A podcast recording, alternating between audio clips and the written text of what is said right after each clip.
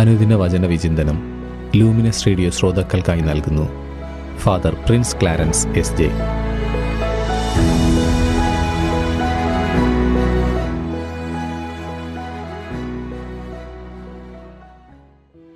യേശുവിൽ ഏറ്റവും സ്നേഹം നിറഞ്ഞ ലൂമിനസ് റേഡിയോയുടെ പ്രിയ ശ്രോതാക്കളെ ഈശോ മിശിഹായിക്ക് സ്തുതിയായിരിക്കട്ടെ. തിരുസഭ മാതാവ് ഇന്ന് നമുക്കായി നൽകിയിരിക്കുന്ന തിരുവചന ഭാഗം വിശുദ്ധ യോഹനാന്റെ സുവിശേഷം അധ്യായം ആറ് വാക്യങ്ങൾ ഒന്ന് മുതൽ പതിനഞ്ച് വരെ. പ്രതികൂല ജീവിത സാഹചര്യങ്ങൾ നമ്മുടെ ജീവിതത്തിലുണ്ടാകുമ്പോൾ ഏതു വിധത്തിലുള്ള പ്രതികരണമാണ് ദൈവം നമ്മിൽ നിന്ന് പ്രതീക്ഷിക്കുക? പല പ്രതികൂല സാഹചര്യങ്ങളിലും നമ്മുടെ വ്യക്തി ജീവിത ചരിത്രം പരിശോധിച്ചാൽ മനസ്സിലാവും വീണു പോകുന്നവരാണ് നമ്മൾ. സ്വന്തം ജീവനെയും ജീവിതത്തെയും ഈ ലോകത്തിലേക്ക് നമ്മെ പടച്ചു വിട്ടവനെ പോലും പഴിക്കുന്നവരാണ് നമ്മൾ. നല്ലതിനെ ആശ്ലേഷിക്കാനോ ഉള്ളതുകൊണ്ട് സന്തോഷിക്കുവാനോ നവസാധ്യതകൾ തിരയാനോ മറന്നു പോകുന്നവരാണ് നമ്മൾ. ഇന്ന് വിശുദ്ധ കുർബാനയിലെ രണ്ട് വായനകളിലും പ്രതികൂല സാഹചര്യങ്ങളെ നേരിടേണ്ടത് എങ്ങനെയെന്ന് വചനം മാർഗരേഖയാകുന്നു. അപ്പസ്തല പ്രവർത്തനം അഞ്ചാം അധ്യായം മുപ്പത്തിനാല് മുതലുള്ള ഒന്നാം വായനയിൽ അപ്പസ്തോലന്മാർ സുവിശേഷം പറയാൻ ഒരുങ്ങി വന്നപ്പോൾ നിയമ ഉപദേഷ്ടാവും സകലർക്കും ആദരണീയനും ആയ ഗമാലിയേൽ എന്ന ഫരിസേയൻ ജനങ്ങളോട് ഒരു നിഷ്പക്ഷ പ്രസ്താവന നടത്തുന്നു. കഴിഞ്ഞകാല അനുഭവത്തിന്റെ വെളിച്ചത്തിൽ ഇപ്പോൾ വന്നിരിക്കുന്ന അപ്പസ്തോലന്മാരിൽ നിന്ന് കുറച്ചു കാലം നിങ്ങൾ അകന്നു നിൽക്കണം. ഈ അപ്പസ്തോലർ മനുഷ്യരിൽ നിന്നാണെങ്കിൽ പരാജയപ്പെടും. ദൈവത്തിൽ നിന്നാണെങ്കിൽ അവരെ നശിപ്പിക്കാൻ നിങ്ങൾക്ക് സാധിക്കുകയില്ല. പിന്നീട് അപ്പസ്തോലന്മാരെ അകത്തു കൊണ്ടുപോയി നന്നായി പ്രഹരിച്ച് യേശുവിന്റെ നാമത്തിൽ സംസാരിച്ചു പോകരുതെന്ന് അവർക്ക് താക്കീത് നൽകുന്നു. ശേഷം നടന്ന കാര്യമാണ് നമുക്ക് വെല്ലുവിളിയും മാതൃകാപരവുമാകുന്നത്. വചനം പറയുന്നു.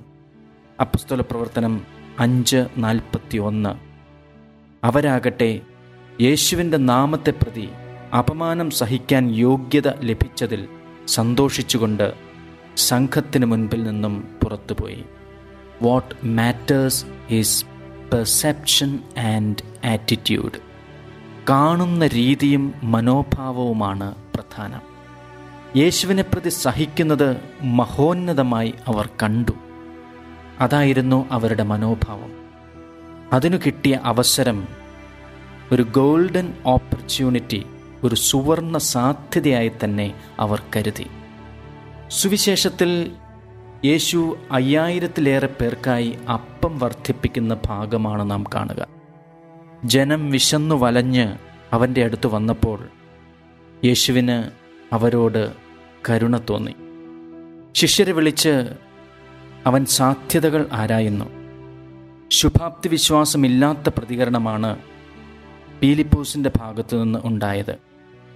പ്രതീക്ഷയ്ക്ക് വകയില്ല. പുറത്തുപോയി ഇത്രയും പേർക്ക് അപ്പം മേടിച്ചാൽ എത്ര പണമാകും? തുടങ്ങിയ ഭൗതികമായ കണക്കുകൂട്ടലുകൾ ഒക്കെ നടത്തി ഒടുവിൽ ഇങ്ങനെ ഒരു സാഹചര്യത്തിൽ ഒന്നും ചെയ്യാൻ സാധിക്കില്ല എന്ന അടച്ച മനോഭാവമാണ് ഫിലിപ്പോസ് തെരഞ്ഞെടുത്ത് യേശുവിന്റെ മുൻപിൽ അവതരിപ്പിക്കുക. എന്നാൽ അന്ത്രയോസ് പറഞ്ഞു എന്ത് ചെയ്യാൻ പറ്റുമെന്ന് ഞാൻ നോക്കട്ടെ. അന്ത്രയോസിന്റെ മനോഭാവം ഓപ്പൺ എൻഡഡ് ആയിരുന്നു. ക്രിയേറ്റീവ് ആയിരുന്നു. ലോജിക് അഥവാ യുക്തിക്കുമപ്പുറത്ത് ചിന്തയെ കൊണ്ടുപോയി തന്നെക്കൊണ്ട് സാധിക്കുന്നതൊക്കെ ചെയ്യണം എന്നയാൾക്കുണ്ടായിരുന്നു.